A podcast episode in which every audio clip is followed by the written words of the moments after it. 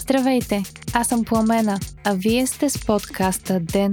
В днешният епизод ще чуете за терористичните нападения във Франция и в коя сфера може Apple да конкурира Google скоро. Четвъртък, октомври, 29 ден.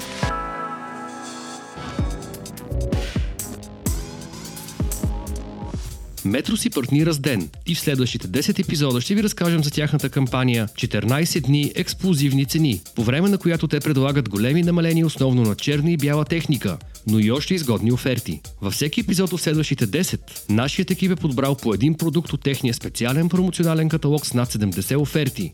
От домашен пречиствател за въздух до смарт гривни. Повече за кампанията може да видите на Metro.bg или линка към каталога, който е в бележките на подкаста. Метро и Ден.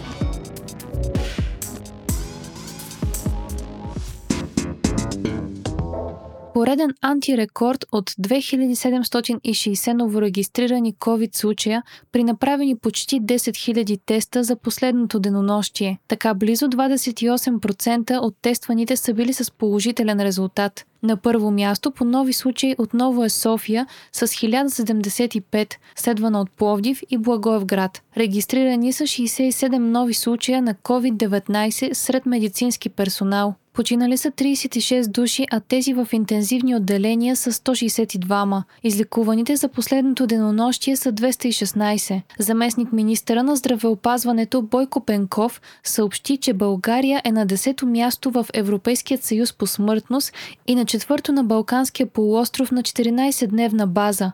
Според Пенков сме далеч от постигането на колективен имунитет, а в последните дни имаме рекордна заболеваемост – над 220 на 100 000 души. Най-много заразени са регистрирани в групата на между 20 и 60 годишна възраст, а най-много починали в тази на 70-79 годишните. Те са 32% от починалите.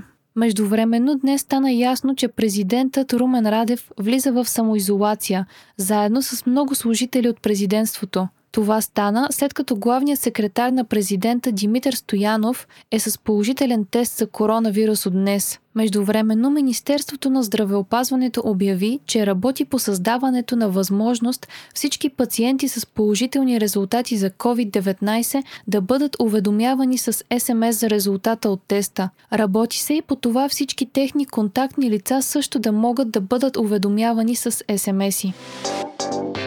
Две от най-големите европейски економики, Франция и Германия, въвеждат отново пълна и частична карантина, съобщава BBC. От петък на французите ще им е разрешено да излизат от домовете си само по наложителни и медицински причини. Президентът Емануел Макрон в изявление е казал, че страната рискува да бъде поразена от втора вълна, която без съмнение ще е по-силна от първата. Въпреки това, училищата остават отворени. В Германия се въвежда по-мека форма на национална карантина. Мерките, които ще влязат в сила от понеделник, ще включват затварянето на ресторанти, барове, фитнес зали и театри. Там също училищата продължават. А според ново изследване, 100 000 души в Великобритания се заразяват с коронавируса всеки ден. Официалните данни са за по около 25 000 случая на ден.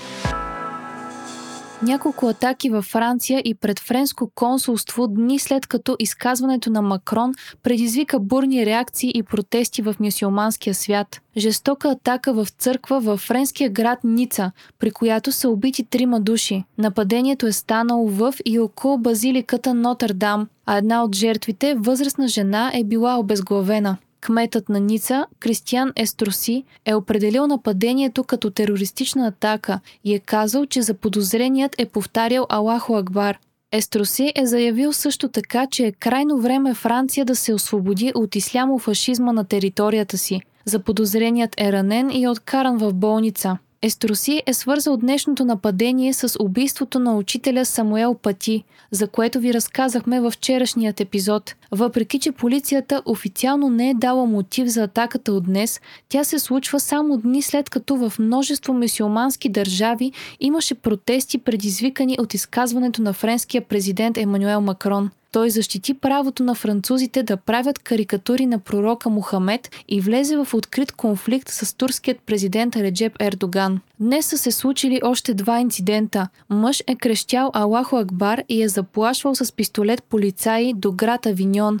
Нападателят е бил убит. Освен това, днес охранител на френското консулство в Джеда, Саудитска Арабия е бил намушкан. В момента Франция е държава нон грата за арабския свят. Това стана след като президентът Емануел Макрон по повод жестоко убийство на френски учител показал карикатура на пророка Мухамед, обяви, че ще се бори с ислямския тероризъм и страната му ще продължи да отстоява свободата на словото. Изявленията му доведоха до изключително остри реакции в почти всички мусулмански страни по света, включително горене на френски знамена, бойкот на френски продукти и многохилядни протести. Официални лица на множество държави силно разкритикуваха поведението на Макрон и го обвиниха в нетолерантност, расизъм, ксенофобия и други. Най-силна беше реакцията на президентът на Турция Ердоган, който в продължение на дни продължава да отправя към Макрон, Франция и цяла Европа откровени обиди и заплахи с силно нападателна риторика. Напрежението ескалира вчера, след като френското списание Шарли Ебдо публикува унизителна карикатура на Ердоган. Междувременно конфликта между двете страни не е само културен, но и геополитически, тъй като военните действия в Нагорни Карабах не стихват. Там на практика се води война между Азербайджан и Армения. Най-близкият партньор на Азербайджан е Турция,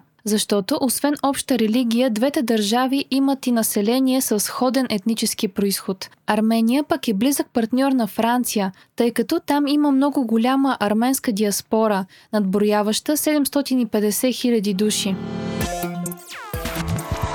Още от деня. Американският посланник в България Херо Мустафа заяви, че през последната година не са успели да постигнат напредък по темата с независимостта на медиите у нас – тя допълни, че не са успели да ги защитят, а именно те са основополагащи за демокрацията. Според Мустафа, в България трябва да има законови граници срещу политическия натиск върху независими медии.